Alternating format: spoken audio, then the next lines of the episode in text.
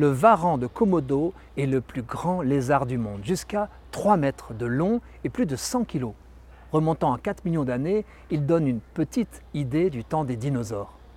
Quand les Occidentaux l'ont découvert en 1910, il était bien connu des habitants des 5 îlots d'Indonésie où il aurait trouvé refuge à la montée des océans.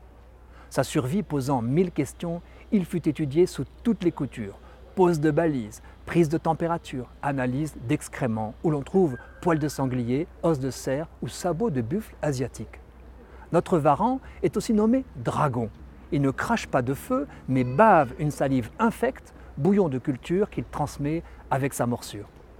Inspectons-le à partir de la queue. C'est une arme. En cas de menace, la femelle qui garde le terrier où elle a pondu l'adresse. Les mâles s'en servent de fouet quand ils se disputent un territoire ou une femelle. Les pattes du prédateur sont munies de griffes qui servent dans ces combats, déchiquettent ses repas et creusent son terrier. Les bêtes à sang-froid dépendent de la température. Quand elle dépasse 30 degrés, le varan court à 20 km à l'heure. Après avoir passé la nuit enfoui, il doit se réchauffer au soleil avant de chasser. S'il fait trop chaud, il attend à l'ombre. Son cerveau, plus gros que celui des autres lézards, même en proportion de sa taille, dénote une intelligence hors norme, précieuse pour piéger ses proies. Malentendant, doté d'une vue et d'un odorat médiocre, le varan de Komodo goûte comme personne. Sa langue bifide est son organe privilégié. Elle ne cesse d'analyser l'air ambiant. Elle décèlerait l'arôme d'une charogne à 9 km. Les villageois ont appris à protéger leur tombe avec de grosses pierres.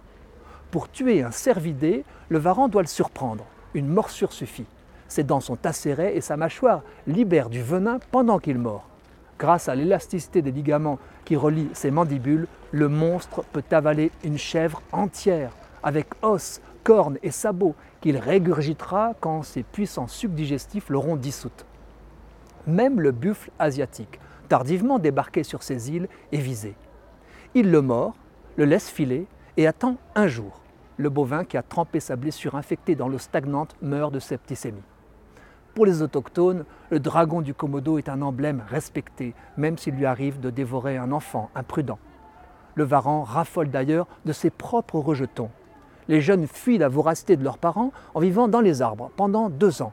La nature les fait éclore insectivores au printemps, quand les insectes pullulent. Ensuite, petit varan, devenu carnivore, devra descendre au sol et risquer sa vie en disputant ses proies aux vieux varans qui rêvent de le croquer. Ce cannibalisme systématique expliquerait la survie des spécimens les plus robustes et malins, donc de l'espèce qui reste très menacée. C'est ce genre de sélection naturelle que des disciples de Darwin ont osé transposer à l'humanité avec leur atroce théorie eugéniste.